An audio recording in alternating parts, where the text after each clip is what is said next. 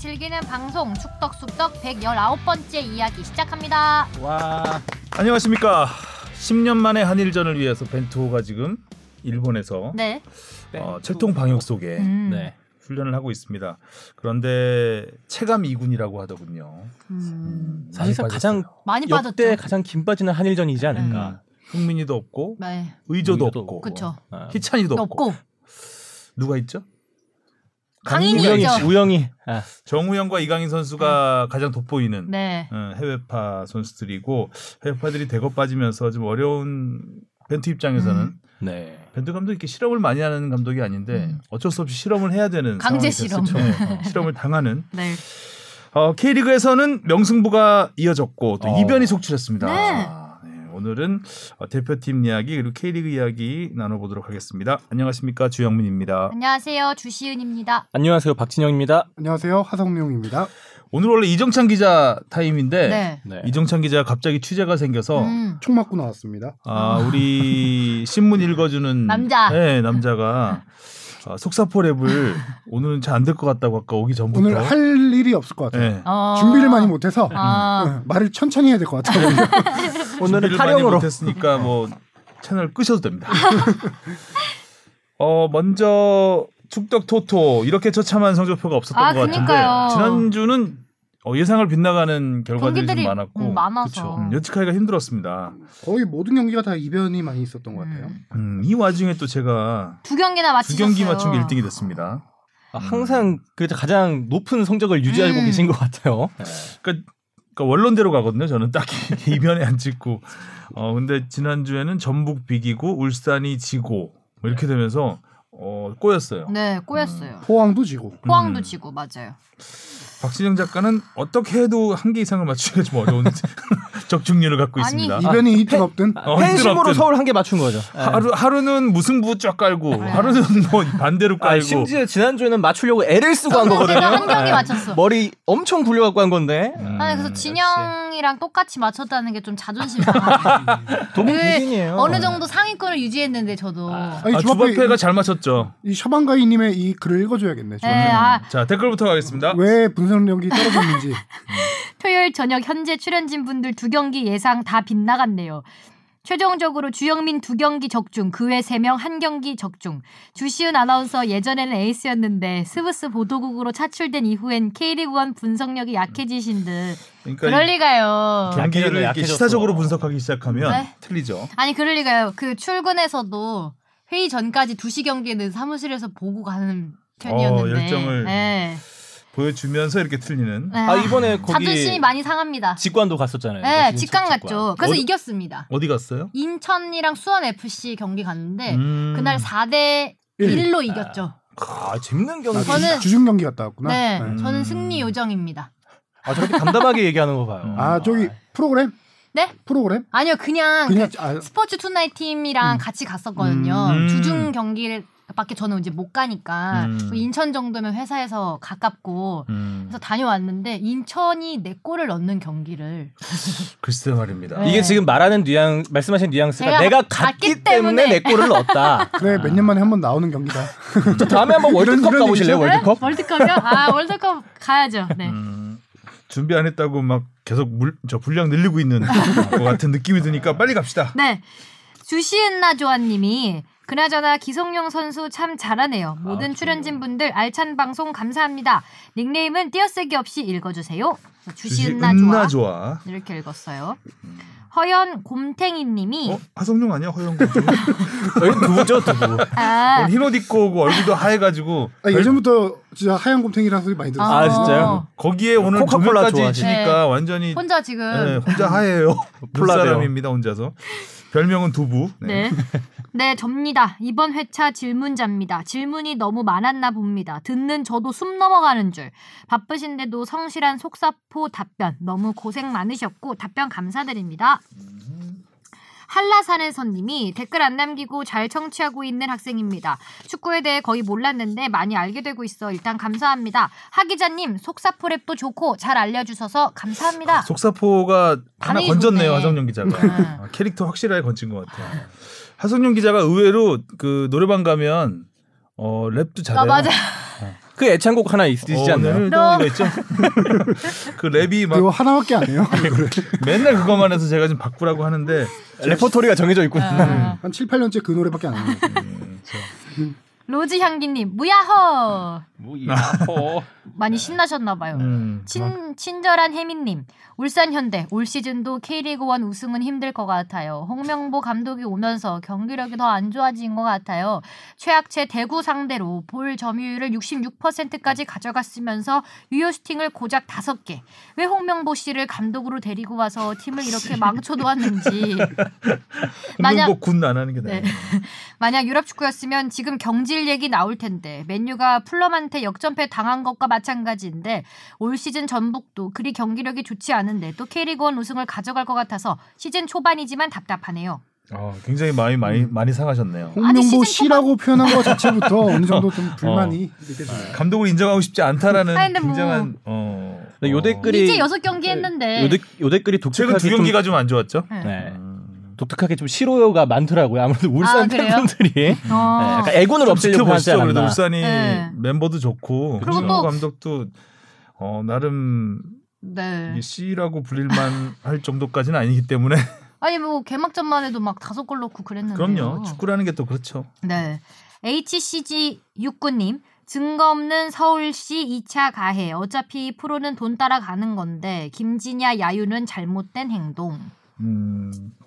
다음이요? 네, FC 서울 고요한님 수원 올 시즌 첫 2실점 첫 패. 울산 져서 2위 확정.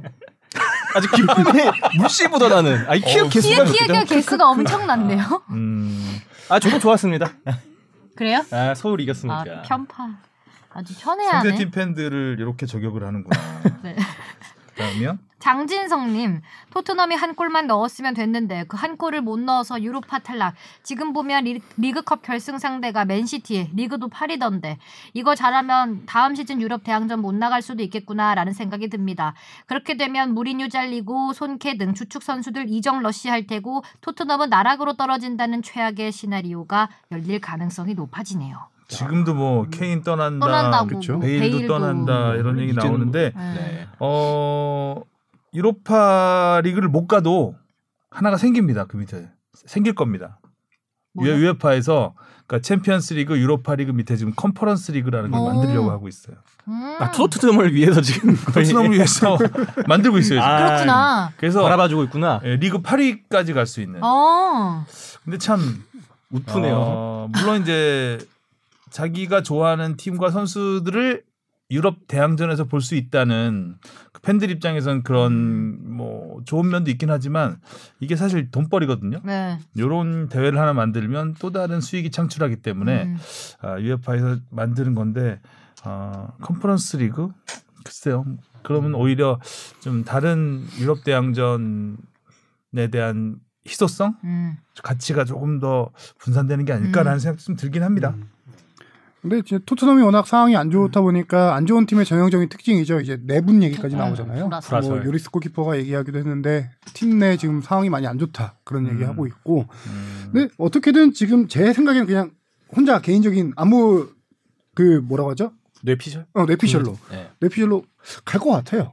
누가 뭐? 케인이 다른 팀으로 간다 이 유로파를? 유로파는 무조건 갈 것 같고. 아. 그러니까 챔스도 지금 4위하고 3점 차인가 그러거든요. 음. 그쵸. 뭐 음. 이게 진짜 요새 프리미어리그도 워낙 어디가 이길지. 모르는 맞아요. 상황이라서 음. 2, 3연 승만 하면 충분히 가능한 상황이라서 음. 저는 챔스도 충분히 가능성이 있지 않을까 생각하고요. 가능성은 있는데 네. 어, 낙관적이구나. 네. 그리고 이제 또 토트넘 여섯 팬 경기 했는데 입장에서는 항문보 씨라고 부르는 분들 무리뉴 님이네요 아직까지. 예. 무리뉴 씨가 될지 언제쯤 모르겠는데 그리고 아, 또팬 무리뉴 입장 한 분이 지금 네 분을 일으키고 있는 거 아니에요? 그렇죠. 일단은 리그컵 지금 4월달에 열린 결승에서 맨시티 거고 우승하면 일단 유로파는 확정이고요. 음. 음. 근데 그것도 맨시티라 그렇죠. 맨시티가 워낙 잘 맨시티가 나가는. 네. 그러니까 프리미어리그가 예측 불가능하다고 해도 맨시티만큼은 지금 어떻게 보면 독보적으로 음. 잘 나가고 있기 때문에 어, 쉽지는 않을 것 같긴 해요. 또 그 맨시티 입장에서도 사관왕 그 지금 음. 트래블을 노리고 있고 사관왕까지 노린다고 그때 그러지 않았나요? 4관왕까지인가요? 네. FA컵에 리그컵까지. 음. 아. 다, 다 먹겠다. 욕심쟁이. 음, 쟁이쟁이. 그래서 어쨌든 뭐 토트넘은 좀 더 두고 봐야 될 것 같은데 음. 일단 손흥민이 빨리 돌아오는 게 네. 그렇죠. 아, 급선무겠죠. 다음이요? 축덕님 주만두의 뜻을 알려주셔서 감사합니다. 그리고 축덕 토토는 했는데 유튜브에 늦게 올라와서 참여하진 못했지만 하고 달아주신 건가요? 네. 저는 안 하는 게 더 좋았을 것 같군요. 맞습니다. 다 틀려서요. 다음 주에는 유튜브에 영상이 빨리 올라오길 바라며 라고. 음. 어, 우리 축덕님 잘 맞췄는데 역시 음. 이번 경기가 어려웠다니까. 그렇죠. 맞아요. 6학년 2반 친구들 환영합니다. 맞죠? 6학년 2반. 네네. 음. 맞습니다. 자 질문 가겠습니다. 무엇이든 물어보세요. 앙! 낑낑 머슬님. 지난 17일 수원FC와 인천의 경기 중 일어난 판정이 궁금합니다. 박지수 선수가 옐로우 카드를 두 번 받으면서 퇴장을 당했습니다. 고의성이 없어 보이는 핸드볼 반칙도 옐로우 카드를 받는 게 맞는 건지 궁금합니다. 몸을 돌리다 공이 팔에 맞아 보이던데 카드를 받을 만한 반칙이었나요? 아, 전 수원FC 팬은 아닙니다. 순수하게 궁금해서. 참 박지수 선수가 지금 아주 K리그에 네. 이런 좀, 좋지 않은 일로 이슈가 되고 있는데요. 음.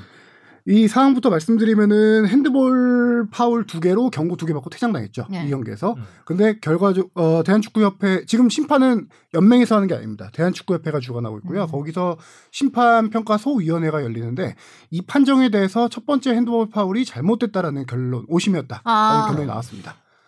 그 첫 번째 핸드볼 파울 같은 경우는 손이 몸에 붙어 있는 케이스였어요. 이게 그래서 핸드볼 적용 예외 규칙이 뭐 한 네 가지가 있는데 그 중에 한 가지 아. 몸에 붙어 있는 경우, 그러니까 팔이 좀 부자연스럽게 움직였을 경우에는 핸드볼을 음. 인정해요. 근데 이런 경우는 그렇지 음. 않았다라고 해서 당연히 핸드볼 파울이 아니었다라는 이제 추후 네. 사후 판정이 나왔고 그래서 경고가 취소됐고 경고 받아서 퇴장당했는데 네. 결과적으로 퇴장이 취소된 거죠. 그리고 다음 경기에 나왔죠. 근데 박지우 선수가 이 문제는 뭐냐면은 지금 시즌 초반에 부상으로 한 세 경기 못 나오다가 음. 네. 4라운드부터인가 4, 5, 6라운드 지금 세 경기 나왔는데 4라운드 첫 K리그 복귀전이었죠. 중국 갔다 왔으니까. 복귀전부터 퇴장을 당했어요. 그 당시에도 퇴장을 성남의 물리치 선수의 완벽한 득점 기회를 막았다라고 뒤에서 유니폼을 잡아당겼거든요. 음. 막았다라고 해서 퇴장 당했는데 그것 역시 또 심판 소위원회에서 오심? 어, 오심으로 판결을 났습니다. 아. 왜냐면은 완벽한 득점 기회라고 판단하기 좀 애매하다. 애매해. 물리치가 완벽하게 공소유권을 가져가지 음. 못한 상황 같다라고 해서 퇴장까지는 아니다. 음. 퇴장이 취소됐습니다. 음. 퇴장이 취소돼서 이 다음 경기 나온 거고 인천의 경기 인천전에 나왔는데 그 경기에서 또 퇴장을 당한 거고 정말 보기 아. 힘든 그 경기에서도 기회인데. 또 오심이 있다라고 해서 그 다음 전북전에 나온 거고 전북전 이따 얘기하겠지만 전북전에 나와서 또! 또 핸드볼을 네. 그니까요. 이게 지금 PK 생성기. 한마디로 정리하면은 세 경기 출전해서 2퇴장 그다음에 2부활 계속 핸드볼. 3핸드볼 3PK 음. 연속 퇴장이 어렵잖아요. 대부분 이 추후 징계 때문에. 그렇죠. 아, 제가 순간적으로 박지수의 숫자가 손 숫자가 아닌가 봤는데 손 숫자를 이름엔 안 쓰죠, 잘. 안 쓰죠. 예. 그때 그럼 지자가 손가락 지자인가? 아니 손이랑 뭐가 손이 있나? 합쳐진. 어. 아. 운이 좀 없네요. 그래서 이 얘기가 있는데 수원 FC는 정말 억울하죠. 박지수 같은 음. 경우는 지금 그러니까요. 어, 그 퇴장당한 시간은 어떻게 보상해요? 맞아. 그렇죠. 그거는 되돌릴 수가 없잖아요. 음. 거기다 중요한 거는 박지수 선수가 퇴장당하기 전까지만 하더라도 성남전도 대등했고. 대등했고 음. 그 다음에 결승골을 먹어서 패했고요. 네. 그러니까. 인천전에서도 마찬가지죠. 박지수 선수 퇴장당하기 하면서 전까지 내걸왜 들어간지 알겠죠? 네. 1대 1이었는데 맞아요. 박지수 선수 나가고 나서 완전 바로 또 예, 네. 세골 먹어서 4대 1로 졌고요. 그 그러니까 수원 누구 때문이다? 에? 주시은 때문이다 내 꼴이? 어, 네. 내가 있었기 때문에 박지수 선수 주시은 씨 때문인. 걸로. 어. 네. 나는 더- 승려다. 예, 더 억울한 거는 이제 14일 성남 경기전에서 그렇게 퇴장 조치가 나오고 17일 날 주중 경기였잖아요, 인천. 네. 그날 통보를 17일 낮 12시에 통보를 받았어요. 경기 당일 날. 아. 박지수 수원 FC가 이게 퇴장이 번복됐다라는 그 통보를 몸도 잘 맞아. 준비도 안된안 상태에서. 나왔겠고. 그래서 제가 이걸 알아보니까 박지수는 당연히 경기 못 나가는 줄 알고 경기 안 뛰는 선수들끼리 오전 그렇겠죠. 오전 훈련을 이미 소화 다 했어요. 아이. 팀에서. 원래 경기 뛰는 선수들은 그날 훈련 훈련 안안 하고 하죠. 경기장 가거든요. 음. 오전 훈련 뛰고 나서 바로 12시에 통보를 받고 곧바로 인천으로 이동을 합니다. 음. 그리고 경기에 뛴 거예요. 아. 몸도 정신적으로도 좀 지쳤겠네요. 그렇죠. 음. 그 다음에 17일 날 경기 열리고 나서는 이제 그 다음 날 통보를 받았어요. 바로 이거는 음. 잘못됐다. 그래서 이거는 이틀 정도 준비하고 전북전에 출전했죠. 했는데 또. 음. 그렇죠. 했는데 또, 지금 박지수가 세 경기 뛰었는데 경고 세 개. 최다 1입니다. 지금 벤투어에 가입 예, 가 있죠. 포함돼 있죠. 그렇죠. 지금 또 핸드볼 걱정해야 될 상황이고요. 전에서. 네 경기 연속 한번. 뭐 액땜했다고 생각을 음. 하고 이제부터 좋은 일 맞아요. 있겠죠. 예. 수원 FC 입장에서는 정말 많이. 많이 지금 한 경기가 되게. 급한데. 음. 더군다나 조금 더 세밀하게 아니, 좀 깊게 들어간다면은 이 상황이 모두 다 VAR 판독을 했던 거였어요. 어 맞아요. VAR 맞아요. 판독을 하고도 어. 이런 주심이 가서 봤잖아요. 다. 이럴 아, 거면 VR 왜 했나? 그렇게 하고도 나중에 이제 사후에 이게 오심이었다는 거 나오면서 VAR 판독에 대한 좀 아쉬움이 많이 나온 상황이죠. 엄청 오래 보던데. 그렇습니다. 다음이요. 지그리 진주 FC님. 근데 서울 이랜드는 왜 기사나 해설할 때 이랜드라고 표현하나요? 제가 알기론 야거가 서울 2인 걸로 압니다만 왜 공식 명칭을 불러주지 않는 건지요? K리그 내에서 기업명으로 불리는 유일한 구단인 것 같습니다. 예, 공식 야구가 서울 2 맞습니다. 맞고요. 어, 신문이나 인터넷 기사 같은 데는 서울 이랜드를 다 쓰거나 서울 2라고 줄여서 잘 쓰진 않고 서울 이랜드 음, 맞아요. 통명식을 다. 쓰는 것 같아요. 근데 우리 방송에서 우리가 만약 기사 쓸 때 보면 우리 주로 이랜드라고 그렇죠. 예, 이런 음. 데가 많이 FC 쓰는 서울하고 것 좀. 구분을 구분하려고 그렇죠. 하는 것도 해야 되고 저희는 상황이죠. 또 이제 시간상 제약이 좀 음. 있기 때문에 이름 말하는데 한 글자라도 줄이는 그런 게 있기 때문에 어 그러니까 뭐라고 해야 되나 FC 서울 자기 이랜드도 분명 서울 팀인데 다 같이 불려주길 바라지만 그래도 구분 가능한 음. 수준으로 하기 때문에 그런 면이 있는 것 같습니다. 중계 방송도 마찬가지일 거예요. 워낙 급하게 좀 이제 선수들 설, 음. 이름 설명하고 뭐 상황 설명해야 되는데 이랜드 누구 이렇게 해야 되지. 서울 이랜드 누구 하면 한 템포가 좀 네. 서울이 누구 좀 이상하잖아요. 네, 그쵸. 서울이 누구 하면 좀 그래서 이거를 보면은 어떻게 보면은 좀 선점 효과라고 할 수 있겠죠. FC 서울이 먼저 생긴 음. 구단이니까 음. FC 서울을 지금 FC 서울이라고 안 하고 거기도 서울이라고 하거든요. 네. 음. 근데 이랜드를 이제 서울이라고 할 수는 없죠. 두 팀 구분하기 위해서. 마찬가지로 수원도 똑같습니다. 수원, 수원. FC가 후발 주자였죠. 그렇기 때문에 음. 지금 수원 삼성은 수원이라고 부르는데 수원 FC는 우리가 꼭 FC라고 음. 이렇게 구분을 하죠. 그래서 지지난주였나 제가 리, 리포트를 하게 되는데 수원 FC와 아, 수원. 수원 두 경기가 같이 열린 날이었어요. 그래서 음. 위에는 수원 FC라고 하고 아래는 수원이라고 하니까 좀 구분이 안 될 것 같아서 일부러 붙였죠. 그날 경기에는 이 자막에다가 수원 삼성이라고 좀 붙여줬습니다. 음. 그렇게 좀 편의적으로 저희가 기사 쓸 때 조금씩 변화를 주는 경우가 있습니다. 이해를 돕기 위한 거니까요. 이해해 주시고요. 네. 문경두님. 서울 이해해 주시고요. 안녕하세요. 최근에 성남 FC 클럽하우스가 7월에 완공을 앞두고 있다는 소식을 보고 클럽하우스에 대해 궁금증이 생겨 질문드립니다. 1년 전쯤에 대구 FC의 클럽하우스가 대구 스타디움 근처에 만들어졌고 인천 유나이티도 공사 계획을 가지고 있는 등 각 구단들이 시설 확충을 위해 노력 중이란 느낌이 드는데요. 축구 구단에게 안정적인 훈련, 숙박 시설을 제공한다는 점에 클럽하우스의 존재가 당연히 중요하겠지만 특히 선수들에겐 훈련에 있어서 클럽하우스의 유무가 큰 영향을 끼치는지 아닌지에 대해 궁금증이 들었습니다. 반대로 클럽하우스가 없는 구단은 앞서 언급한 측면들을 어떻게 해결하는지도 대략 알고 싶습니다. 덤으로 진행자분들께서 생각하시는 국내 최고의 클럽하우스는 어디인지도 궁금합니다. 앞으로도 좋은 방송 부탁드립니다. 음. 클럽하우스가 선수들의 경기 준비하는데 영향을 끼치냐? 저는 100%라고 생각합니다. 음. 100% 끼칩니다. 그 이유는 클럽하우스 안에 당연히 이제 잠잘 수 있는 공간, 휴식 공간, 식사, 웨이트 트레이닝, 그 다음에 꼭 필요한 게 바깥에 이제 자- 천연 잔디 구장이 필요하거든요. 그렇게 있으면 선수들이 그 안에서 모든 축구에만 집중해서 할 수 있는 환경이 만들어지는 거예요. 클럽하우스 밖에 나가지 않아도 되는 상황. 음. 그러면은 뭐 예를 들어 축구 그 연습장이 따로 있다? 그러면 그 이동 시간 음. 또 들죠. 그렇지 않고 웨이트 트레이닝이 없다. 그럼 또 웨이트 트레이닝 하러 딴 데 가야 되는데 음. 그런 걸 모든 걸 다 한 곳 one point에서 할 수 있다라는 게 선수들의 경기 집중하거나 아니면은 필요 다른 이동하는 시간을 줄일 수 있다는 데 당연히 도움이 되고요. 가장 중요한 것 중에 하나는 그 선수들이 클럽하우스 안에 경기장이 있, 운동 훈련장이 있으면은 선수들이 끝나고 나서 바로 씻을 수 있다는 거예요. 맞아. 그렇겠다. 이게 뭐가 중요하냐면은 그렇지 않을 경우 선수들이 이동하는 동안 체온이 떨어집니다. 컨디션이 어. 확 떨어집니다. 거기서. 어. 한 가지는 또 뭐냐면은 선- 클럽하우스 안에는 냉찜 그 음. 냉찜질 시설이 있어요. 선수들은 훈련 끝나고 나서 얼음물에 많이 들어가거든요. 음. 근육을 조금 막 냉탕 이런 데 그렇죠. 들어가는 거요? 근육 이완 수축을 많이 돕기 위해서 이, 뭐가 맞을지 모르겠네요. 이완인지 수축인지. 뭐? 이, 이완이죠. 이완이겠죠. 풀어야 되니까. 그렇죠. 근육을 풀어야 되니까 음. 얼음물에 많이 들어가게 되는데 지금 클럽하우스에는 그런 시설들이 많이 갖춰져 있어요. 훈련 후에 그렇게 하면 선수들의 부상 방지가 있을 수 음. 있는데 그렇지 않을 경우 차로 이동해서 만약에 다시 돌아와서 한다? 그러면 그 사이에 선수들 아까 말했듯이 체온 떨어지고 근육 풀어지 근육이 풀어지 뭉치고 음. 그래서 부상이 더 많이 나올 수 있고요. 그래서 저는 음. 경기력에 100% 영향을 미칠 거라고 생각을 하고요. 네. 지금 나머지 설명드리면은 현재 K리그 1부 리그 기준으로 어 클럽하우스가 없는 구단이 언급해 주셨다시피 성남 성남. 하고 인천 두 개 구단인데 성남도 지금 이제 곧 오픈이 될 계획이고요. 인천 같은 경우는 지난해 12월에 착공에 들어갔습니다.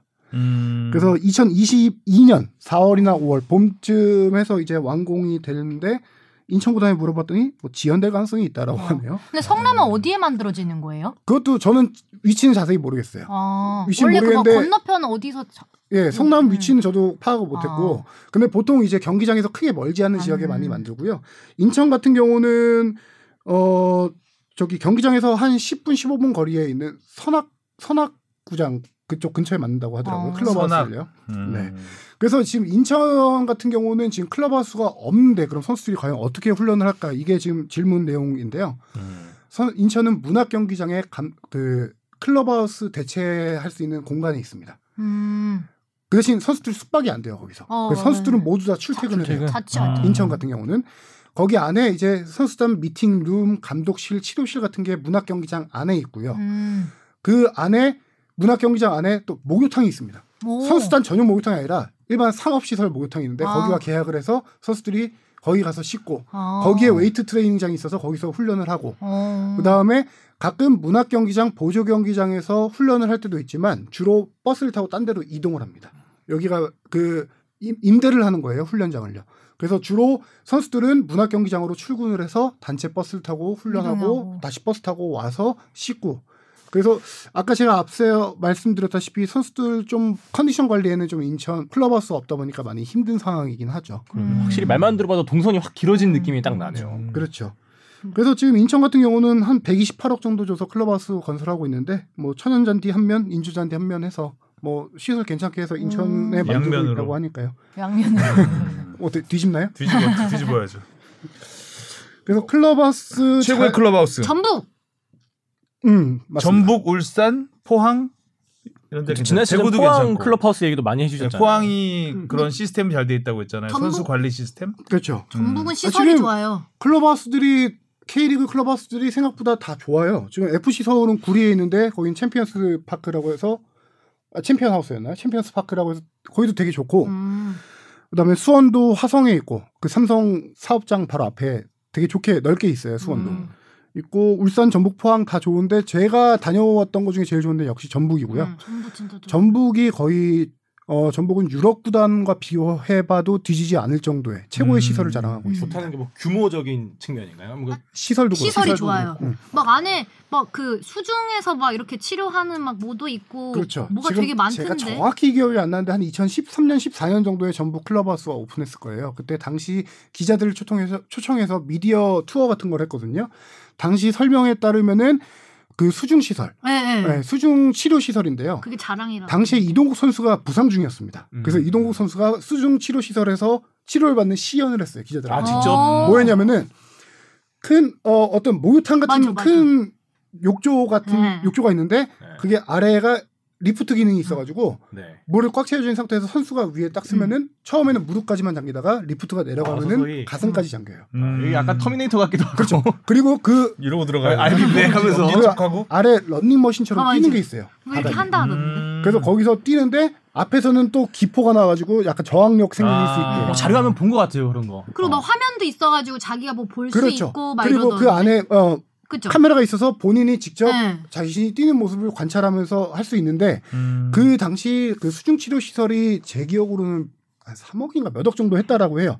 우리나라에 당시에 한두 대밖에 없는 시설이었다고 해요. 그게. 음. 그거를 전북이 들여왔고 그런 시설뿐만 아니라 전북 같은 경우는 애초에 클럽하우스를 지을 때이 액수는 제가 지금 정확히 기억 안 나서 그런데 애초에 기획했던 것보다 1.5배, 2배를 들여서 더 했어요. 어, 음. 하다 보니까 욕심이 난 거죠. 그치. 당시에 정의선 부회장이 어, 확실하게 클럽하우스 건립이 전북이 우승한 다음에 우승 축승연에서 선수들이 요청한 거였어요. 음. 그 자리에서 정희선 당시 부회장이었는데 정희선 부회장이 오케이 만들어 해가지고 만들어진 거거든요. 아. 제 기억으로는 초창기 비용이 200억인가 그랬는데 그래서 이걸 위해서 유럽 구단에 많이 갔다 왔어요. 벤치마킹하기 아. 위해서 유럽 구단의 좋은 점들을 많이 이렇게 가져와서 만들겠다라고 했는데 하다 보니 하다 보니 욕심나고 욕심나고 해서 1.5배, 2배까지 뛰었고 그 금액 그만큼 진짜 전문적인 시설을 많이 갖췄고 맞아. 실내 풋살장까지 있어요. 그래서 선수들이 비 오거나 뭐 태풍 아, 부는 그래요? 날에도 실내에서 훈련할 수 있는 인조잔디긴 한데 실내 시설, 웨이트장, 숙박 뭐 그다음에 밥 먹는 거부터 해서 맞아요 네, 좋더라. 치료실도 되게 좋고 그렇죠. 되게 전문적인 치료실도 좋고. 느낌이 엄청 나더라고요. 계속 업데이트를 하고 있어요. 최근에 음. 제가 최근에도 지난번에 동계 전지훈련 때 갔다 왔는데 새, 새로 추가한 게 지난해 추가한 게 뭐냐면은 그 선수들이 어떤 발목 힘이나 아니면 밸런스 이런 훈련하기 위해서 백사장 훈련을 하거든요. 아 그렇죠. 그게 안에 생겼나요? 그걸 안에 바깥에 음. 축구장 옆에다 그걸 아, 하나? 만들어 놨어요. 음. 선수들이 모래 위에서 백사장 갈 훈련하듯이 데는 할수 있는 게 있고 아니 이거 선수들도 물론 의학적으로 도움이 되긴 하겠지만 심리적으로도 야 이런 시설 갖춰져 있으면 이거 물 속에서 자기가 뛰는데 이게 기분이 업되면서 금방 금방 치료가 될 것 같아요. 실력 내야지 그니까. 그렇죠. 그리고 지금 천연잔디 한 두 개면 정도 더 늘리려고 하고 있고 그쪽은 음. 아주 그쪽 약간 축구 클러스트처럼 돼 있는 상황이고 봉동이잖아요. 네. 그러니까. 아주 관광해도 되겠다 음. 축구 관광. 음. 그리고 저는 한 가지 또 인상적이었던 백사장 걸으면서 넓진 않아요. 맞아 아, 넓진 네, 않아. 지금 우리 그 이, 담고 많은 이, 정도로. 이 공간 정도, 이 음, 공간 정도. 음.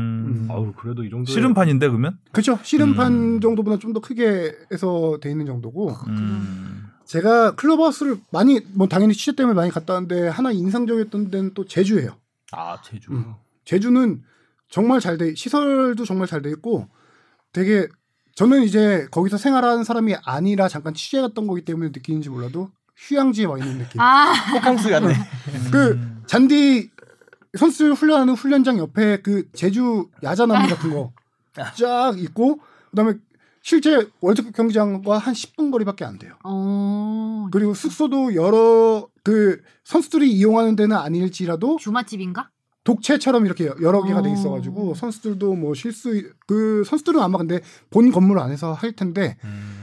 그 독채 같이 여러 개 있어서 약간 어떤 관광 단지 온 느낌이에요. 어. 음. 제주 클럽하우스는요. 음. 음. 선물 사가야 될 것 같고 막 그렇죠. 궁금하다. 그죠? 네. 응. 야자나무 뒤에 사진 찍고. 네, 재밌네요. 제주만 못 가봐가지고. 음. 아 제주를 못 가봤구나. 네, 제주. 근데 제주는 경기장도 그렇게 예쁘고 네. 좋다고 그러더라고요. 그렇죠. 거기 좀 특이하게 지어져 있죠. 네. 지- 사실상 경기장이 지하에 있는 그렇죠. 밑에. 그래서 네, 되게 바람이 좋다고. 불어서 네, 그래서 예쁘게 지었죠. 아주 음. 그게 아마 해녀들의 그 해구 뭐 이게 갖고 다니는 그 공 같은 거 그거 그죠, 예, 그런 거에다가 약간 오. 배, 배, 배에 관련돼도 배도, 같은데. 예. 근데 그게 이제 바람이 많이 부니까 한번 태풍에 태풍 날아간 적 같은 거 있죠. 오면 찢어져요. 음. 그렇구나. 예, 천이 찢어져 가지고 그 수리도 많이 하고 음. 그랬던 것 같습니다. 가보고 싶다. 자, 클럽하우스 얘기를 하니까 하성룡 기자가 자연스럽게 속사포가 됐습니다. 어, 많이 가봐가지고. 저는 개인적으로 이제 90년대 많이 갔었는데. 그때는 90년대 클럽하우스라고 불렀나요? 2000년대 초 클럽하우스란 말이 아니고 그냥 축구 단이죠, 그냥. 그때는 수원 삼성이 제일 좋았던 것 같아요. 아. 수원 삼성이 지금도 지금 그 자리입니다. 그 자리예요? 예, 예. 아, 그 당시에 어, 축구장이 한 서너 면 정도 됐던 것 같은데 느낌에. 아 90년대면 모르겠네요, 제가. 어. 어. 아, 그, 그 공장 단지에 있어요. 네, 공장 단지 공장 안에, 안에. 예. 이렇게 들어가서. 아, 예, 그럼 맞는 것 들어가서. 같은데. 아, 공장 안에 있다고요? 공장 우와. 안에 그 철망 쳐져 있고 그런 거예요. 네네네. 아, 어. 거기 그대로네. 그럼 지금 지금 그 옆에가 다 아파트로 개발이 됐죠. 아, 지금은 그러면 그렇게 좋지 않겠네요. 그때 똑같으면. 아니 그때 비해서 잔디 면 같은 것도 좀 늘어나고 거예요. 아, 그래서 천연 잔디에다가 어 굉장히 시설이 제일 좋다고 그랬었고 또 하나는 그 당시 이제 부천 SK 네. 부천도 역시 공장에 있습니다. 음. 공장 아- 안쪽으로 들어가서 있었는데 음. 거기도 천연잔디랑 이런 게 또 괜찮았던 거. 아마 주변들의. 사원들이 구경하고 그럴 것 같은데 그- 음. 그것까지는 아닌가요? 아, 사람- 그런 정도 거리가 아니에요. 사람들이 아, 많이 그쪽으로- 다니진 않아요 주변. 음. 예, 그랬던 것 같아요. 도로 큰 도로 그냥 바깥에 음. 사업장 사업장 바깥에 있어요. 음. 공장 지대에 있는 거죠. 네. 지대 있죠. 예, 음. 공장과 공장 사이에 있는 연기 마시면서 하는 그런 분위기. 저는 그 정도까지 생각을 해서. 네. 그랬던 것 같습니다. 그리고 아 뭐 대표팀 얘기를 잠깐 하면 대표팀 이제 파주 NFC가 네. 이제 사실상 클럽하우스 역할을 하는데 예전에는 그런 게 없었어요. 예전도 아니죠. 뭐 2002년 월드컵 직전에 생겼으니까 파주 NFC가 오. 그 전에는 무조건 그 지금도 있나요 타워 호텔이라고 타워 그 호텔 시내 있죠. 장충 네네네. 체육관 옆에 그 타워 호텔에서 항상 모입니다. 왠지 모르겠지만 어, 지분이 있는지 모르겠지만 항상 타워 음. 호텔에서 모여가지고 소집을 거기서 하죠. 네, 소집을 거기서 해서 거기서 선수들 묵고 훈련은 미사리에서 합니다. 음. 왜 이렇게 그러니까 뭐 미사리를 가? 그러니까 한 시간을 가야 되는? 거죠. 네. 음, 그게 좀 어, 선수들이 좀 불편하겠다. 지금 생각해 보면 음. 어떻게 보면 굉장히 후진적인 시스템이었죠. 음. 그 당시 일본은 제이빌리지라는 거를 90년대 초반 그때 만들어서 이미 아니, 그럴 거면 미사리에서 모이지 왜? 미사리는 잘 데가 없습니다. 아, 아 거기 통기타 카페 같은 거. 미사리 안 가봐. 예, 알죠? 그 7080. 아. 세시봉이 있어야 될것 어, 같고. 그런 거. 아, 미사리 그렇구나. 어, 그리고 아까 구리 그 안양 안양이 아니라 이제 FC 서울 그 당시 안양 그냥 그 당시 안양이었는데 네, 안양이지. 거기도 그때 괜찮았는데 너무 멀어요. 음. 음, 너무 멀어서 그게 단점이었던 것 같습니다. 그 제가 가본 그 최고의 클럽하우스는 수원 삼성 오래간만에 라떼 공- 이야기 좀 공장지 네. 공장지대였다는 거. 라떼가 공장지. 그 당시 고정수 선수 인터뷰하고 막 이랬었는데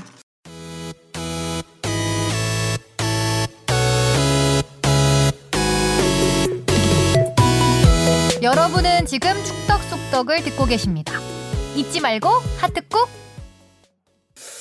자 이슈 포커스로 넘어가겠습니다. 제목 오늘 좀 신경 좀 썼네요. 봉 음. 작가가. 아, 뭐 그렇게 신경 일본 출장 나간 이시국 씨 누구를 위한 한일전인가 굉장히 비판적으로 우리 중계 안 한다고 어. 이런 식으로 하면 안 됩니다. MBC 중계라고 MBC. 논란의 한일전 정도까지만 썼다가 음, 그래도 또 안 할 수도 없는 그쵸. 평가전이고 버릴 수는 물론 이제. 일본의 그 얄팍한 의도는 있습니다. 네. 사실 오늘 그 지난주에도 얘기했지만 올림픽 성화가 출발해요.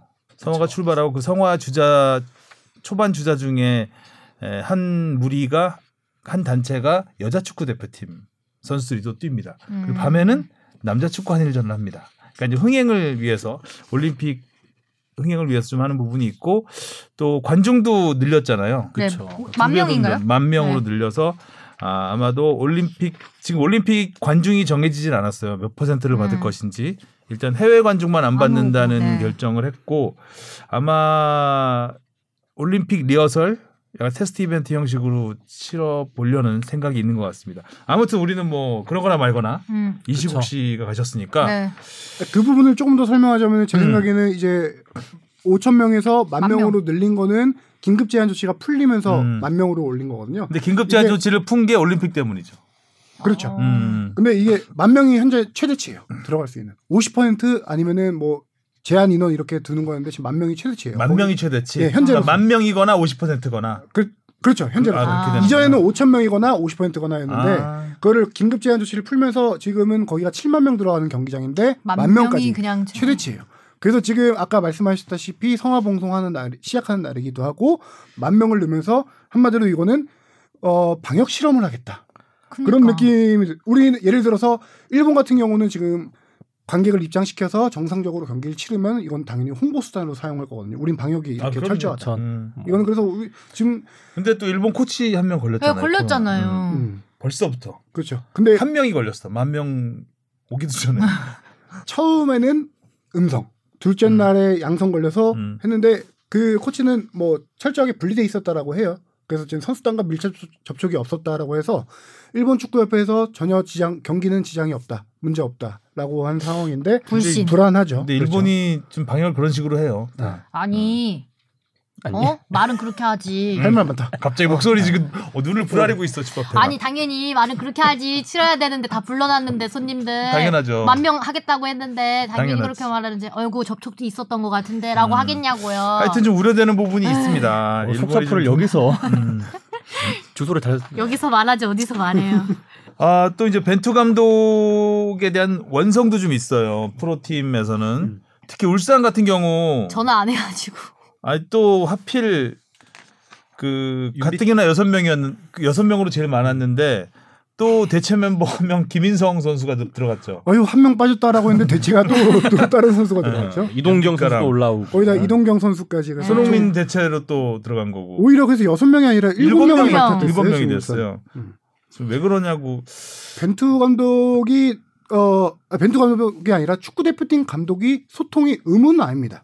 당연히 뭐 음, 소속팀 감독들과 의무는 아닌데 의문이죠 지금. 왜 안 할까? 그렇죠. 근데 서로를 위해 소통은 반드시 필요하다고 생각을 하는데요. 음. 그 이유는 벤투 감독이 물론 K리그 경기장 많이 다녀요. 많이 다녀서 선수들의 컨디션을 직접 눈으로 네. 확인하기도 하지만 실질적으로 그 선, 선수의 컨디션을 제일 잘 아는 건 소속팀 감독이거든요. 그래서 그 소속팀 감독하고 얘기를 해서 이 선수의 컨디션을 물어봐서 오히려 컨디션 더 좋은 선수를 뽑아야 되는 게 팀에도 벤투호에도 더 전력 도움이 되지 않을까라는 생각이 하거든요. 그렇죠. 뭐 친하게 음. 지낸다고 나쁠 건 없으니까. 그래서 그게. 대표적인 케이스가 이제 홍철 같은 케이스인데 홍철은 어 울산에서도 최근에 두 경기 연속인가 아예 명단에서 제외됐어요. 네. 한 경기 제가 지금 기억이 안 나는데 최근 경기 마지막 경기에 제외됐거든요.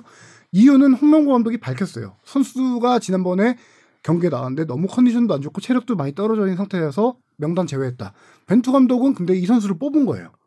컨디션이 지금 안 좋은 상태인데 뽑았어. 본인의 항상 철학은 현재 최고의 컨디션을 보인 선수를 뽑겠다라고 항상 자기 컨디션 부의모 철학을 밝혀왔는데 약간 어떻게 보면 철학에도 위배되는 상황인 거죠. 음. 그게 이제 소통의 부재에서 나오는 좀 상황 같은데 이것뿐만 아니라 소통의 부재 또 한 가지 뭘 꼽자면은 당연히 손흥민 선수 그렇죠. 무리뉴 감독하고 사이가 좋은지 안 좋은지 솔직히 모르겠어요. 근데 같은 이제 포르투갈 사람들 포르투갈 사람이라서 서로 contact은 하겠지라는 어떤 생각은 하고 있는데 이번에도 기자회견에서 제가 지난주에도 잠깐 말했지만 손흥민 차출이나 부상 관련해서 무리뉴와 얘기한 적 있냐 어디 한마디로 없다. no 한마디 했잖아요.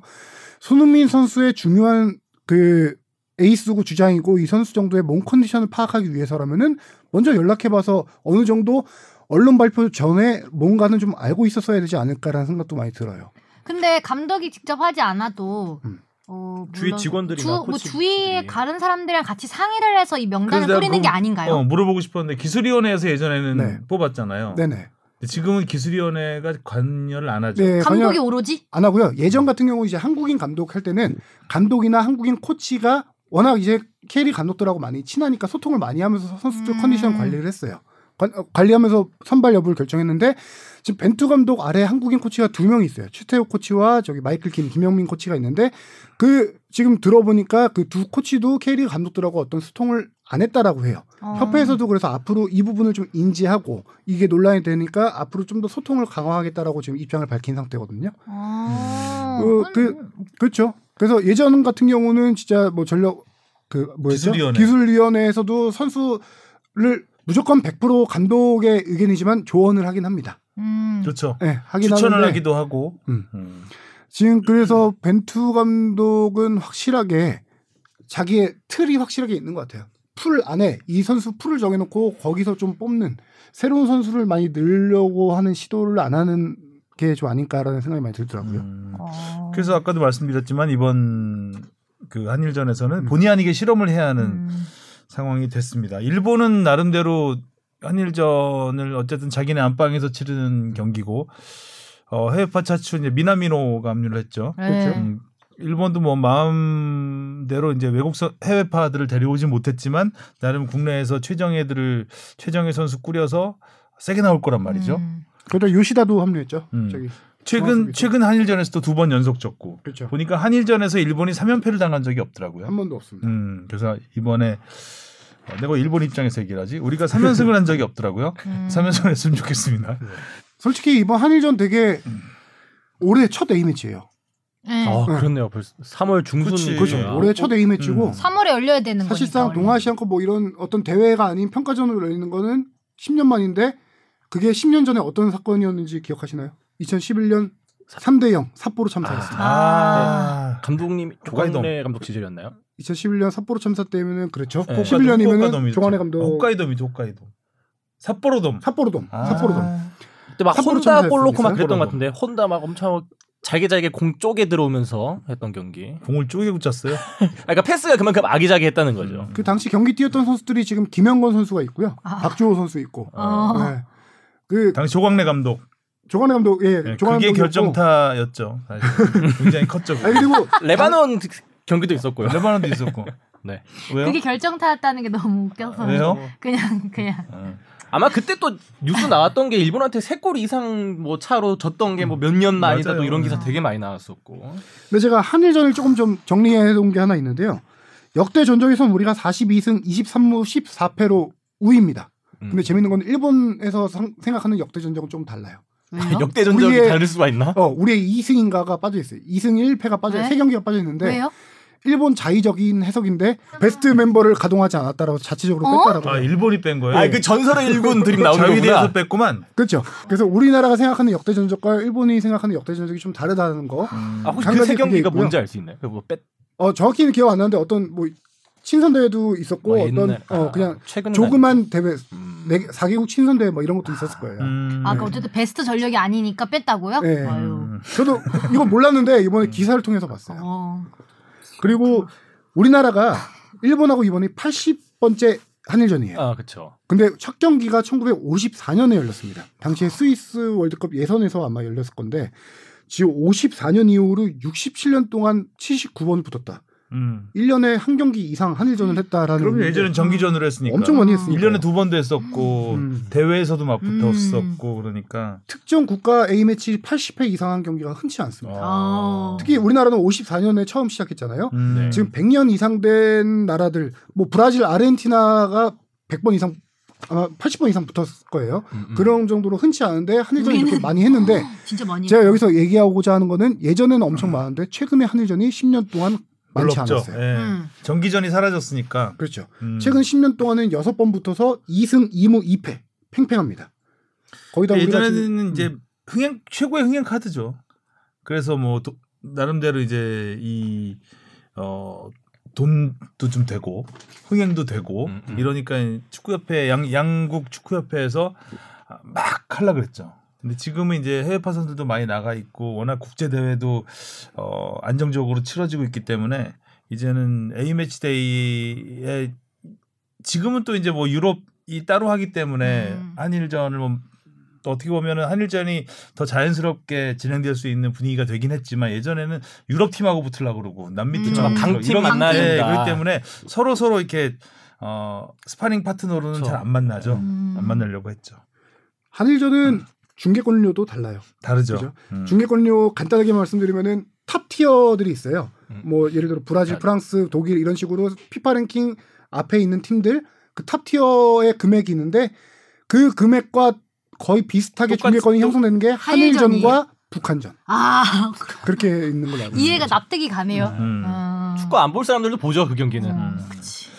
아무튼 벤투 물론 많이 맥 빠지고 김도 빠지고 음. 다 빠졌지만 어 그래도 한일전이니만큼 좋은 성적이 있었으면 좋겠습니다. 근데 지난주 제가 방송했었을 때와 명단이 거의 많이 바뀌었어요. 네, 아, 거의가 아니라. 명단이 좀 많이 바뀌었는데 음. 이걸 좀 설명을 해드려야 될 것 같아서 캐릭은 안 넘어갈 건가요?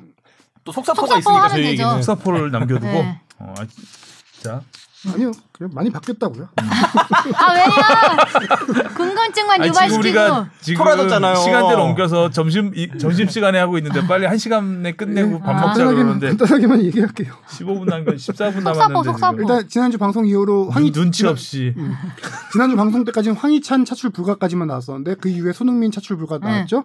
그다음에 주세종. 음. 주세종 선수는 코로나 이미 걸렸다고. 코로나 19에 확진된 상태였어요. 자가격리 중이었는데도 벤투 감독은 뽑았나 자가격리 선수를 뽑은 거예요. 몰랐나요? 알고 있었겠죠. 어? 이것도 좀 이해가 안 가요. 자가격리인 걸 설마 모르고 있었겠어요?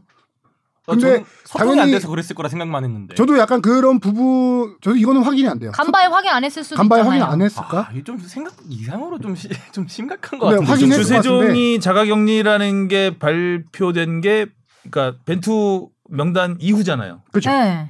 아니, 근데 그걸 모르고 발표 알았을 알고 이거는 발표했을까요? 축구협회가 당연히 이 정도는 알았겠죠. 아니면 주세종 선수도 그러면 명단 뜬 거 보고 어 나 왜 코로나인데 지금 자가격리하고 있는데 뽑혔지 이렇게 아니, 미리 연락하지. 제가 얘기하는 거는 네. 벤투 감독이나 축구협회는 당연히 3월 총각 양성 판정이 나왔어요.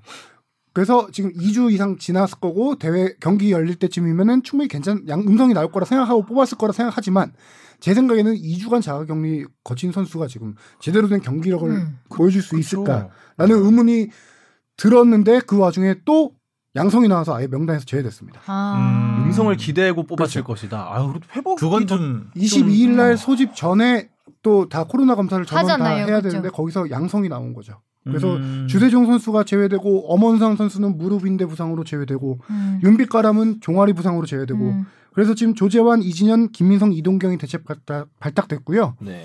그래서 지금 사실상 2군이라고 하는데 엄밀히 따지면은 지금 벤투의 딱 베스트 11 주전으로 볼 수 있는 선수는 골키퍼 조현우와 김영건 정도. 진짜. 아, 어, 김한건에다가 큰 정우영. 나상호? 음. 나상호?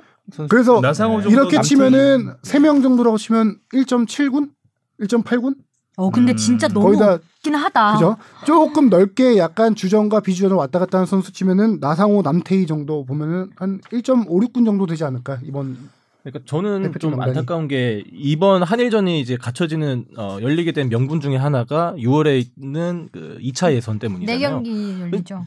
정작 이 스쿼드로 뭘 실험을 하고 뭘 저희가 체크할 수 있을까? 지난 그 벤, 오스트리아 11월 원정 갔을 때도 거의 반쪽 팀이었잖아요. 그래서 뭐 공격 삼각편대밖에 빛나지 않았고 뭐 그때 뭐 사실 빌드업 축구가 상당히 많이 망가져 있었잖아요. 뭐 물론 안 뽑혔고 그 벤투 감독님 밑에서 지도를 못 받았던 선수들이니까 그때도 이제 그 정확하게 평가할 게 없었고 체크할 음. 게 없었는데 이번 경기에서는 또 뭘 볼 수 있을지 좀 저는 의문이 뭐 듭니다. 다른 새로운 선수들이 갑자기 눈에 어, 또- 띌 수도 있잖아요. 뭐 그렇긴 음. 하죠. 네. 주바페는 알고 있는데 왜 몰라요?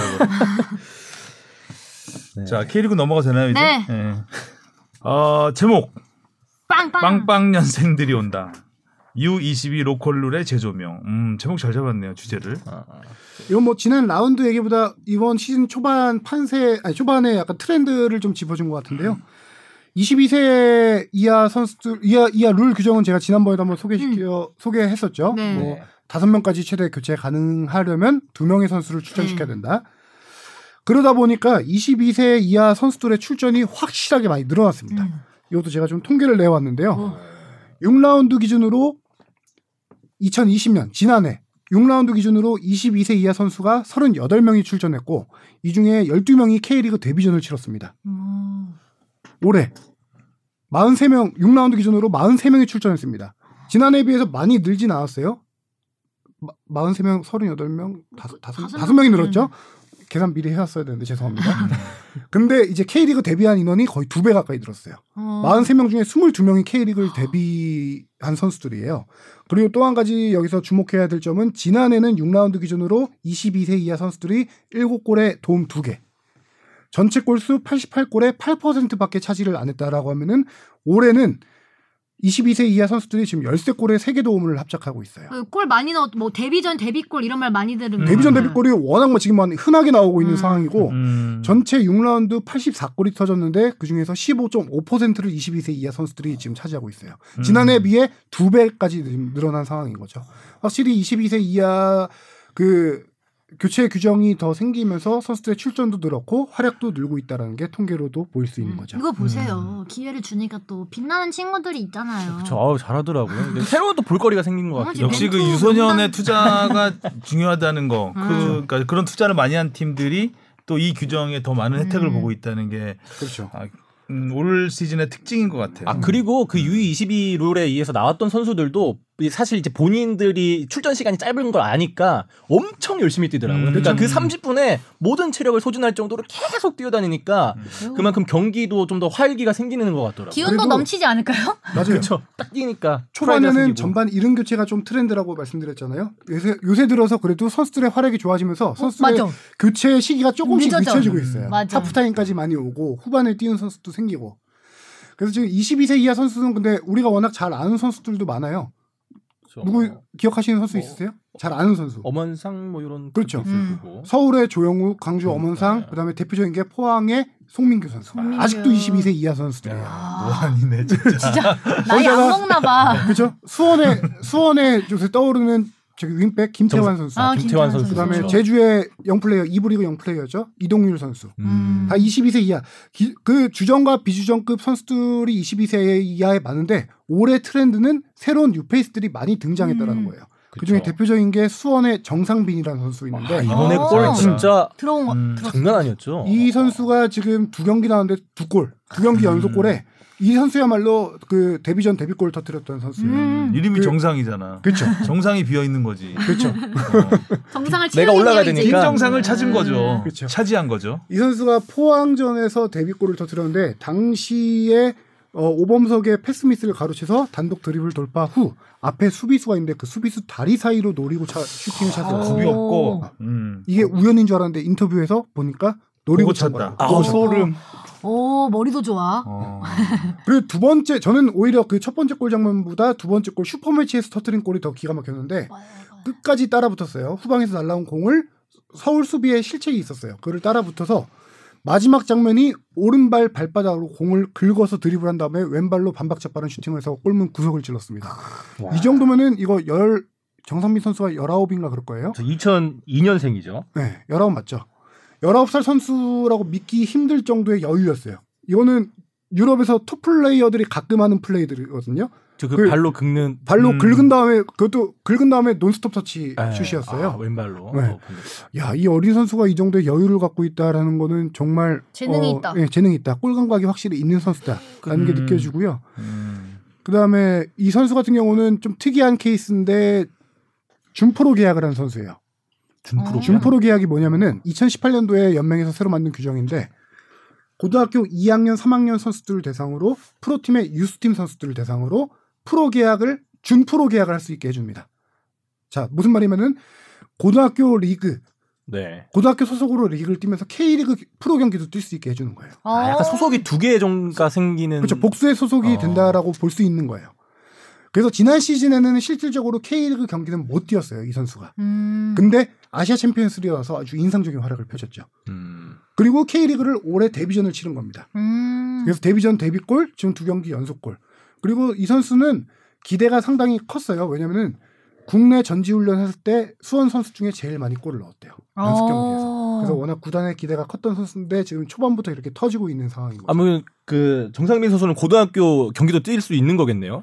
지금은 아, 졸업했죠. 아 졸업. 아. 아, 지난해 준프- 지난해. 지난해 준 학생 신분이면 뛸 수 있죠. 어. 지난해 고3 신분으로 준 프로 계약을 맺어서 아시아 챔피언스 리그를 뛴 거고 와. 그 다음에 거기서 가능성을 보이고 올해 정식 프로 계약을 한 거죠. 아. 음. 그러니까 준 프로 계약을 왜 하냐라고 할 수 있는데 지금 갈수록 이 어린 선수들이 이제 해외 유출을 좀 걱정해야 되는 음. 상황이잖아요.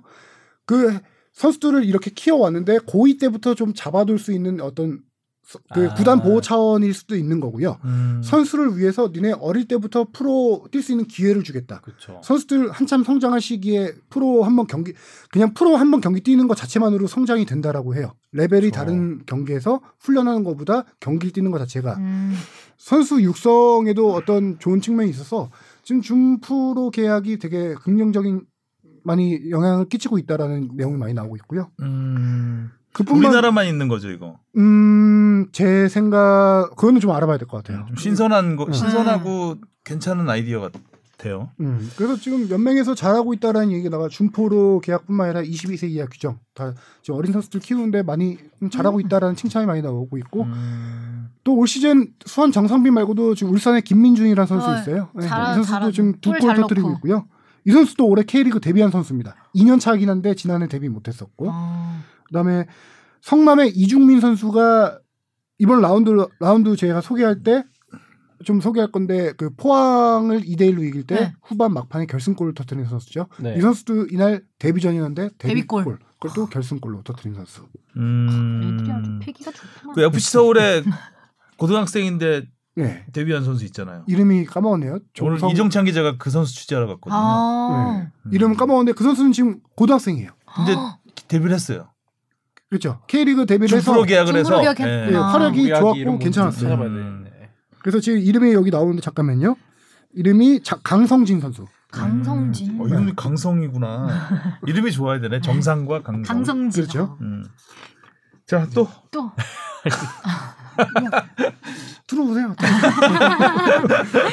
준비는 안 됐지만 뭐 음, 아, 지난주 경기 보면 네. 일단 전북과 울산이 가장 의외의 경기가 음. 아니었나? 네. 두팀 다 승을 챙기질 못했죠. 그러니까요. 근데 저는 제일 재밌게 본 경기는 슈퍼매치였어요. 맞아요. 아. 오히려 슈퍼매치였죠. 슈퍼매치 너무 어. 재밌었죠. 슈퍼매치가 묻는 최근에 거에 대답을 안 하네. 음.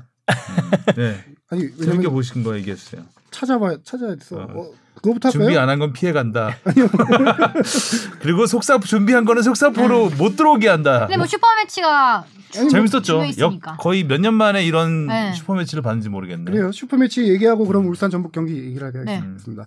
슈퍼매치가 이번 라운드 제일 저는 하이라이트 경기라고 음. 생각하는데 아, 꿀잼이었어요. 최근에 2년 3년 동안 슈퍼매치는 거의 슬퍼 매치라고 불렀었습니다. 그치. 아, 오면이 맞아요. 골도. 골도 안안 나고. 나고. 지난해 같은 맞아요. 경우는 둘 다 high split에 있었고 맞아. 슬퍼 매치라고 불렸는데 이번엔 둘 다 상위권 상위 split에 있는 상황에서 붙은 제대로 된 오랜만에 슈퍼 음. 매치를 봤다. 음. 라고 하는데 여기서 수원 같은 경우는 아까 제가 설명했어요. 정상빈 선수가 그 기막힌 골을 넣었죠. 그리고 나서 이제 서울이 기성용 선수 역시 클래스는 다르다라는 걸 느끼는 게 그 비슷한 자리에서 계속 이렇게 차가지고 음. 넣는 것 같은데. 골 욕심을 꽤 내요. 네. 기성용 선수가 시즌 초반에 비해서 지금 많이 포지션이 많이 위로 올라와 있는 상태예요. 음. 서울이 지금 문제는 서울이 최전방 공격수가 약해요. 지금 박주영 선수가 계속 혼자 나오고 있는데 그서 그 자리 박정민 선수도 교체로 나오고 있고 박주영 선수가 아직 올 시즌 골이 없습니다. 어, 그쵸. 그래서 지금 외국인 선수를 계속 알아보고 있는데 이마저도 이마저도 지금 여의치가 않아요. 등록 기간 일주일밖에 안 남았습니다. 아. 그 상황에서 지금 공격을 강화하기 위해서 지금 기성용 선수를 좀 더 앞으로 전진 배치를 하면서 하면서 기성용 선수가 골을 많이 넣고 있는데 세 경기 연속골이죠. 기성용 선수가 스완지 시티 시절에 지금하고 비슷했어요. 약간 음, 후방 그렇죠. 플레이메이커 네. 역할, 어, 전문용어로 deep-lying playmaker를 하다가 팀 사정에 의해서 그때도 앞으로 전진 배치돼서 그, 그 시즌에 8골 넣었어요. 어. 아, 그때 진짜 잘했죠. 그렇죠. 네. 그리고 뭐 셀틱 시절에도 이렇게 전방으로 좀 배치된 적이 있었고 기성용 선수가 공격적인 능력이 확실히 있는 선수예요. 그 골장만뿐만 아니라 중거리 한번 보셨죠? 아, F1 그때 중거리 슛. 엄청나요. 네. 왼발도 뭐 그렇죠. 거의 양발로 중거리가 음. 완벽하게 되다 보니까 앞으로 올라올 경우 그렇게 중거리 슛을 많이 시도하는 선수인데 앞으로 올라오면서 그 서울이 공격력이 확실히 기성용이 올라오면서 좋아졌고 나상호 선수 지금 세 골 넣어주고 있고 음. 기성용 선수 세 골 넣어주고 그렇게 공격력이 버텨주면서 팔로세비치가 또 2도움을 했습니다 이날 경기에서 아 그렇죠. 그래도 시즌 초반에 약간 적응 못 한다라는 얘기였었는데 조금씩 적응하고 있어요. 네. 팔로세비치가 이도움을 하면서 진짜 제 생각에는 오히려 최전방은 약하지만 지금 중원 쪽은 저 이선 이선까지. 쪽은 지금 네. K리그 최강이라고 불릴 정도예요. 나상호 음. 선수가 측면에서 흔들어 주죠. 팔로세비치 shadow striker 자리에서 해주지 기성용이 그 좀 앞에 전진 배치돼 있지 그 아래 오스마르가 있거든요. 아, 오스마르 이 경기에서도 커트 진짜 기가 엄청 막혔어요. 커트를 많이 했죠. 네. 흐름을 그래서 막 끊어주는. 약간 중앙에 최전방을 빼고 중앙 라인이 지금 서울이 되게 탄탄해요. 그래서 서울이 올 시즌 지금 3연승 달리면서 몇 위까지 올라갔죠? 이위. 2위까지 올라갔죠. 아, 오랜만에 보는. 어, 그니까. 되게 오랜만에 예전에 보는데 기라드라고 불렀잖아요. 네. 우리. 그렇죠. 그 모습인 것 같아. 예. 기성용 서울이 선수 뭐가 모습. 달라졌나 stat으로 살짝만 정리해 왔는데 슈팅은 지금 83개, 경기당 14개로 전체 2위예요. 어. 이 슈팅이 앞에서 최전방은 약하지만 지금 이선에서 슈팅이 많이 나오고 있고 그 중에 유효 슛이 30개로 2위예요, 전체. 어. 어, 그러니까 슈팅도 많이 때리면서 유효 슛도 많이 때리고 있다라는 건데 이거보다 중요한 포인트로 저는 생각한 거는 어, key pass입니다. 50개로 전체 1위예요. 어. 이 key pass를 해줄 선수들이 많다는 거예요. 그쵸. 기성용 있죠, 팔로세비치 있지, 오스마르 오스마르. 있지, 나상호 있지.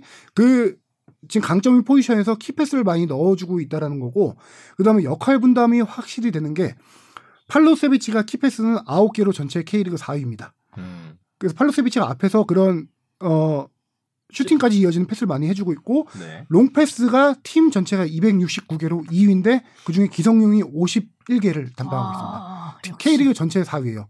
기성용의 long pass는 다들 알고 있을 만큼 정확하고 네. 낮고 빠르게 요새 가고 있잖아요.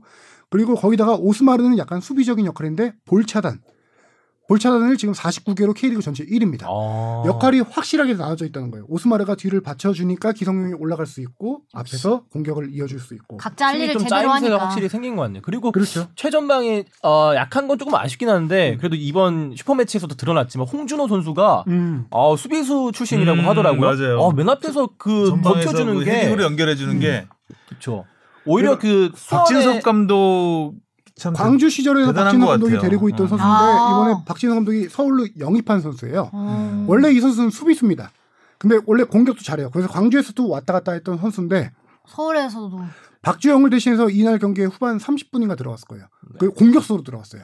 이 선수가 들어가면서 앞에서 헤딩 따주면서 서울의 공격이 풀리기 시작했어요. 음. 그렇죠. 거기다가 서울이 2대 1로 박정민 선수의 골로 역전하자 이 선수는 수비수로 돌아갑니다.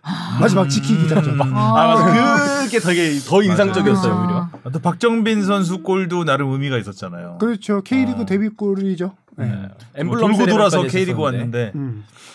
뭐 수, 어, 좀 뭐 수원 입장에서는 조금 아쉬웠던 거는 이제 전반전 경기는 되게 재밌었어요. 막 앞에서 진짜 많이 뛰어주고 활발하게 움직여주다가 후반전에는 좀 그 체력이 좀 못 따라가 주지 않았나. 네. 그리고 최전방에 그 원래 있었던 정상빈 선수가 있다가 이제 이 제리치가 들어오기 시작하면서 정상민 선수가 그, 부상 때문에 네, 됐죠. 부상 때문에 나갔죠. 그래서 더 아쉬웠는데 이제 후반전에 제리치 선수가 나오면서 오히려 그 경기적인 템포나 수원의 이 활발함이 좀 어려서 떨어진 것 같더라고요. 그러면서 좀 말린 것 수원의 같아요. 장점이 활동량이죠. 네. 정상민 선수와 활동량 엄청났는데 제리치가 들어오면서 그 활동량이 조금 줄어든 것도 있고 제 생각에는 수원의 올 시즌 핵심 플레이어 두 명이 있는데 아, 자, 그냥 key player 두 명이 있는데 그 중에 한 명이 고승범입니다. 아 그렇죠. 이번 경기에서 어, 엄청 고승범 많이 잘- 고승범. 선수인데 많이 뛰더라. 진짜 많이 뛰는 선수거든요. 음. 근데 지금 거의 전 경기를 다 뛰고 있을 거예요. 그렇죠. 약간 이날 후반에 지친 모습이 너무 많이 음. 보였어요. 고승범 선수가.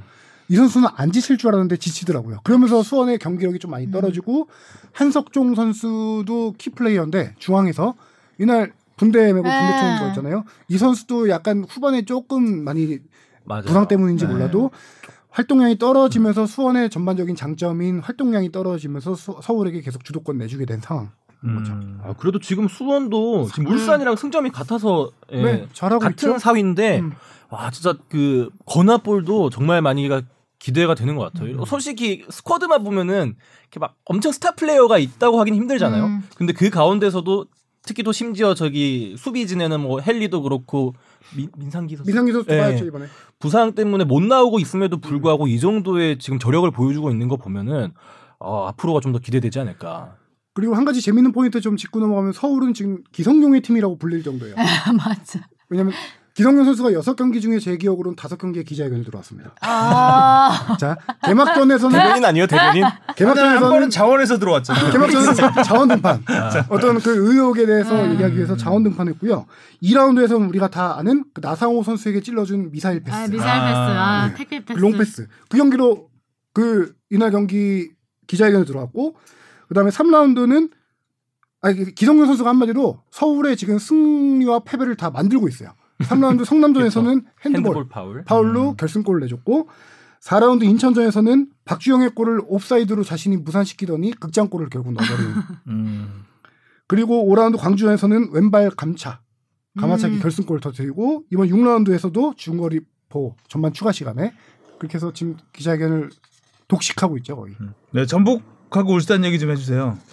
전북 울산이요 네. 네 이날 경기는 진짜 한마디로 정리하면 전북이 너무 못했고 수원 FC가 전북은 수원 FC가 너무 잘했다 이 경기 그렇게 정리할 수 있는데 이날 경기 특징 하나는 전북은 일류첸코와 구스타보가 제 기억으로는 선발 투톱으로 나온 건 처음일 거예요. 그쵸. 아, 네. 와. 경기 중에 교체로 인해서 투톱을 쓴 음. 적은 있는데 선발부터. 선발이었는데 김상식 감독이 아주 쿨하게 인정했습니다. 투톱 작전 실패다. 아, 그만큼 두 명의 동선이 많이 겹쳤어요. 음. 이두 선수가 장점은 둘 다 180 후반대 장신 공격수거든요. 근데 원톱만 보던 선수들 아닌가요? 거의? 아, 거의 각자 원톱 팀에서. 오는데 네. 전북이 경기 중에 교체를 하면서 김승대를 넣으면서 김승대와 구스타보 아니면 김승대와 일루첸코 투톱을 넣기도 했었어요. 음. 그리고 경기 중에 후반에 구스타보 일루첸코 투톱 넣은 적도 있어요. 근데 선발로 나온 건 처음인데 이 두 선수가 제가 본 기억으로는 딱 한 차례 연계 패스 일, 음, 구스타보가 페널티 박스 안에서 패스해줘서 일류첸코 슈팅하고 그 한 장면 네. 빼고는 거의 없었고요. 아,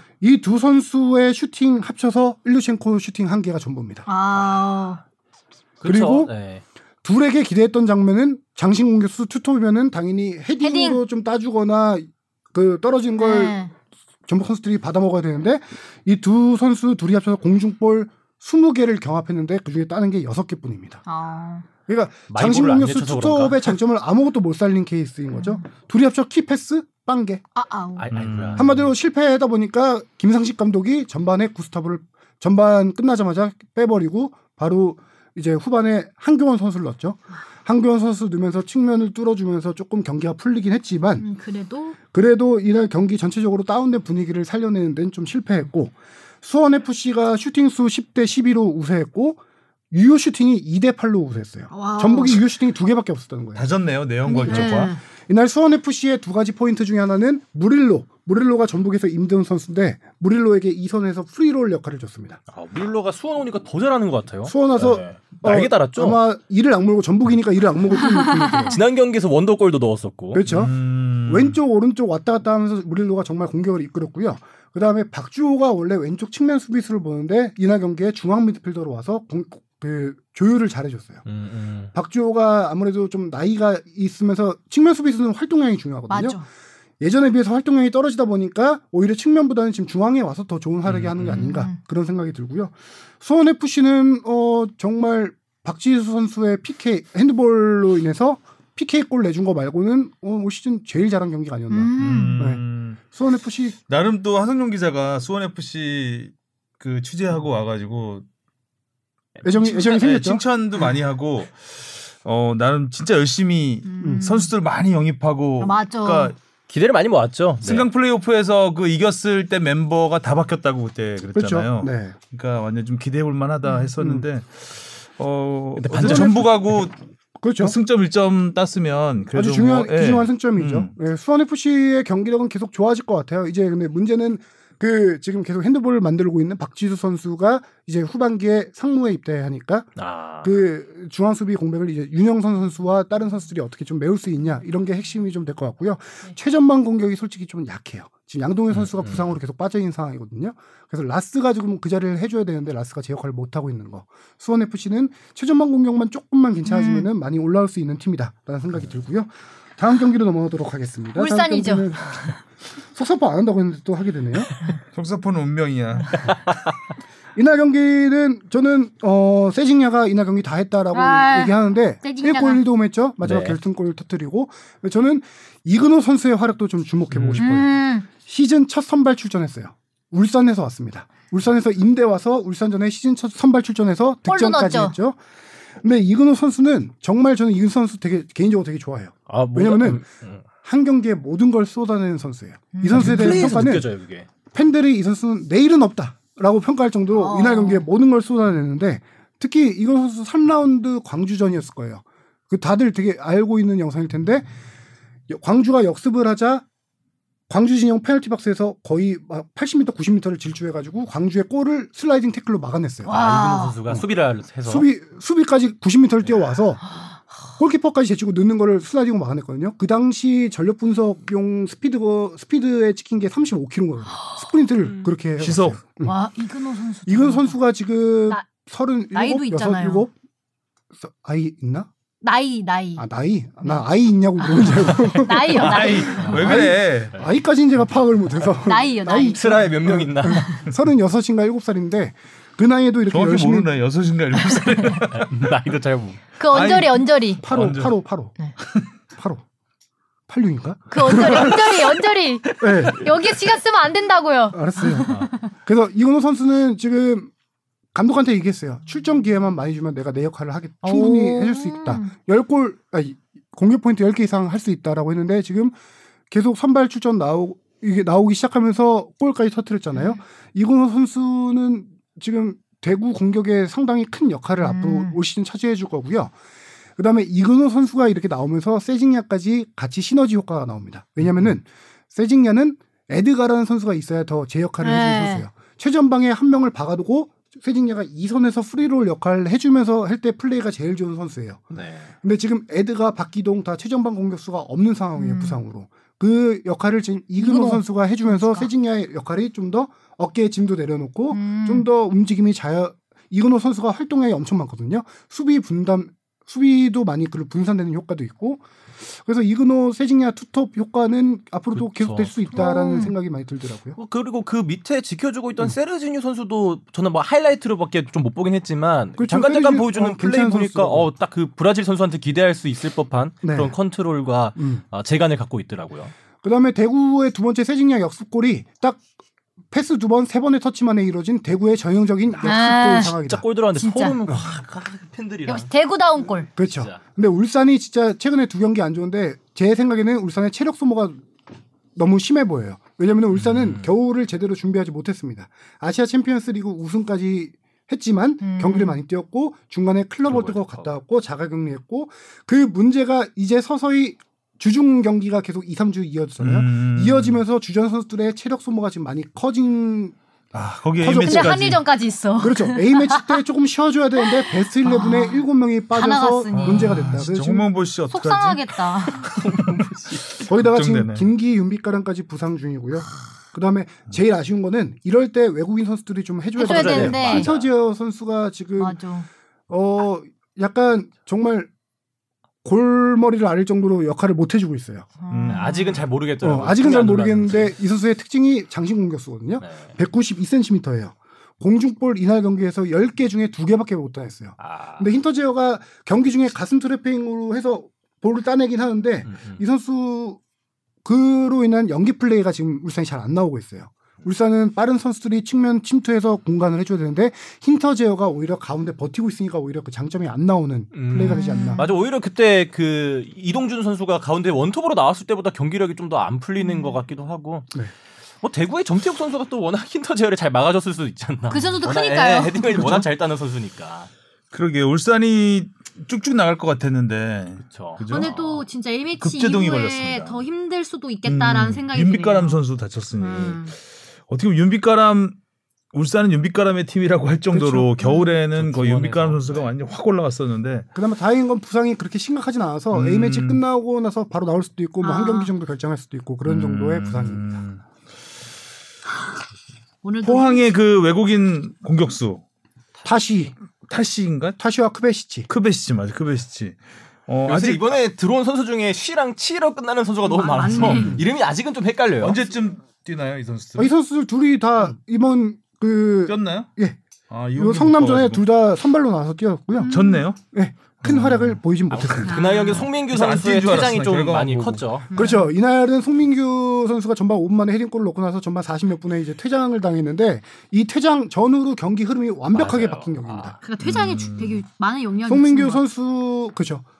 프로 첫 퇴장일 거예요. 음. 저 8cm 사용 8cm 인데. 때문인데 어 이날 경기가 기점이 송민규의 퇴장으로 봤을 때 전체 점유율은 56대 44로 성남이 우세했어요. 음. 하지만 전반에 송민규 선수가 있을 때 11대 11로 싸웠을 때는 포항이 60%까지 점유율을 가져갔습니다. 음. 하지만 후반에 성남이 경기 내내 거의 75%의 점유율을 보였습니다. 후반에는 일방적으로 성남이 몰아친 경기였고요. 음. 슈팅 수를 보면 전체 슈팅 수 16대 11로 성남이 우세한 경기를 했는데 성남이 전반에 슈팅 4개, 후반에 11개. 딱 아. 이것만 봐도 성남이 얼마나 경기를 몰아쳤는지 송민규의 퇴장 자체가 얼마나 경기 흐름을 많이 바꿨는지 딱 보여주는 그런 stat이 나온 거죠. 마치 음. 딱 그거였어요. 손흥민 선수 있냐 없냐에 따라서 막 뒷공간 비냐 안 비냐 이런 얘기 많이 나오잖아요. 그처럼 그렇죠. 송민규 선수가 딱 빠지니까 성남의 그 오른쪽 공격이 더 살아나기 시작하면서 음. 네, 그리고 경기를 성남은.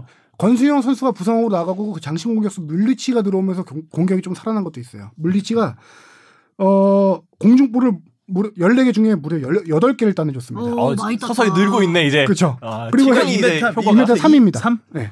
아. 자 앞에 구스타보 전북 구스타보 헤딩을 원래 안 좋아한대 안, 안, 안 좋아한다고 네. 했던. 03. 아. 헤딩 근데 끝나고 팀 훈련 끝나고 따로 연습하고 있다라고 아. 했죠. 이날 헤딩 유효 슈팅 하나 있었고 음. 이날 헤딩도 이제 점점 위협적인 잘 따더라고요. 예. 네. 음.